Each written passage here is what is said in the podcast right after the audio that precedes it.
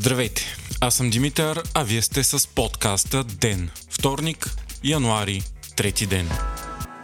В първият работен ден от новата година президентът Румен Радев връчи втория мандат за съставяне на правителство на кандидата за премиер академик Николай Денков от Продължаваме промяната. От партията казаха, че ще предложат кабинет само ако съберат мнозинство за своя списък с приоритети, включващ съдебна реформа за контрол на главния прокурор, промяна на изборния кодекс и продължаване на помощта за Украйна. Академик Денков заяви, че тази задача е много трудна, но не е невъзможна. С почти пълна сигурност обаче може да се каже, че вторият мандат няма да бъде осъществен, въпреки твърденията, че има някакъв шанс. Продължаваме промяната, имат сигурно партньорство само с Демократична България, като ГЕРБ, ДПС и Възраждане са им откровени врагове, а БСП днес обяви, че също няма да подкрепи кабинета.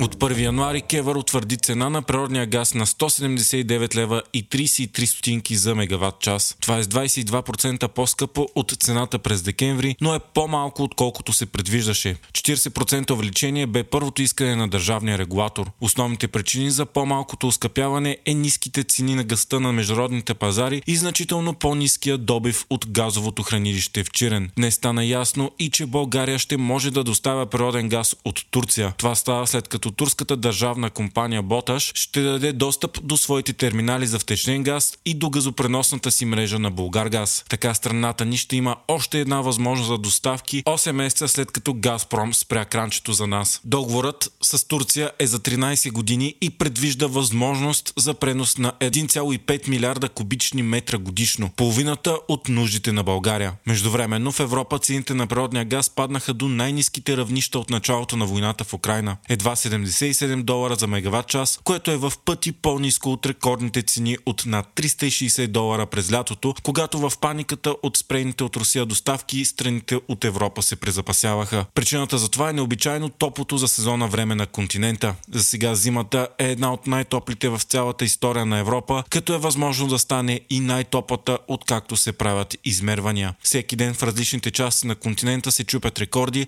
а експерти вече говорят за екстремно топло време, което е отвъд рамките на всичко обичайно и виждано до сега. И ако това днес работи в полза на Запада, спасявайки го от енергийната криза и изнудването на Владимир Путин, то в дългосрочен план тенденциите за климатичните промени въобще не са оптимистични.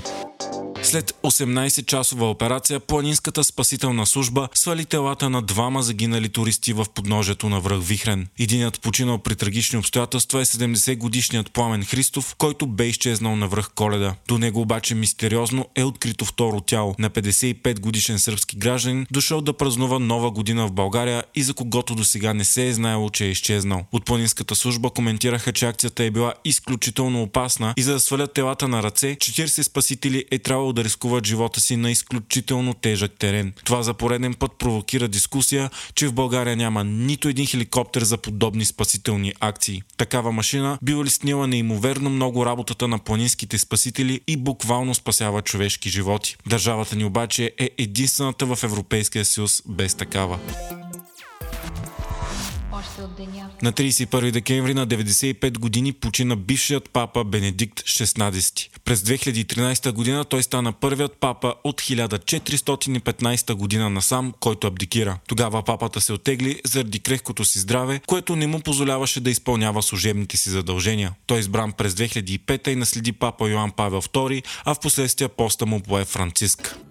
Кристиано Роналдо се оказа най-коментираната тема в света на спорта, след като официално подписа с отбора на Саудитска Арабия Ал Насар. Така на 37 години един от най-големите футболисти абдикира от играта на високо ниво и опитите да печели още титли и рекорди. За сметка на това той ще се превърне в най-скъпо платеният футболист в историята, след като годишната му заплата ще бъде колосалните $200 милиона.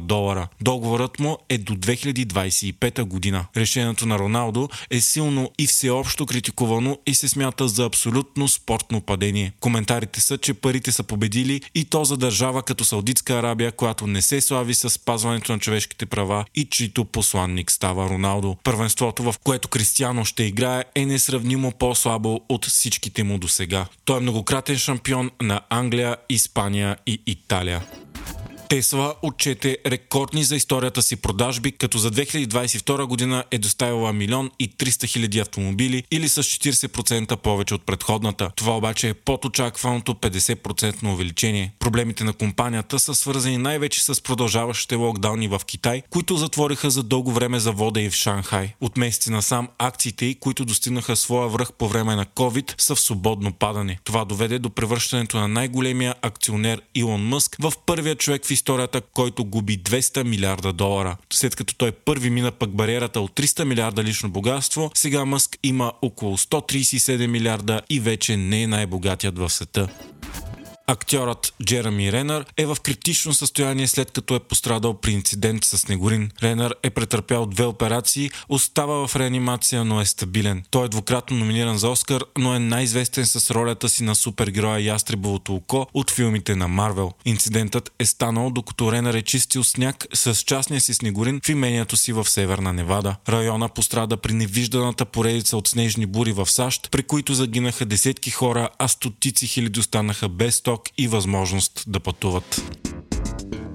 Вие слушахте подкаста Ден, част от мрежата на Говори Интернет. Епизодът подготвих аз, Димитър Панайотов, а аудиомонтажът и тази година ще прави Антон Велев.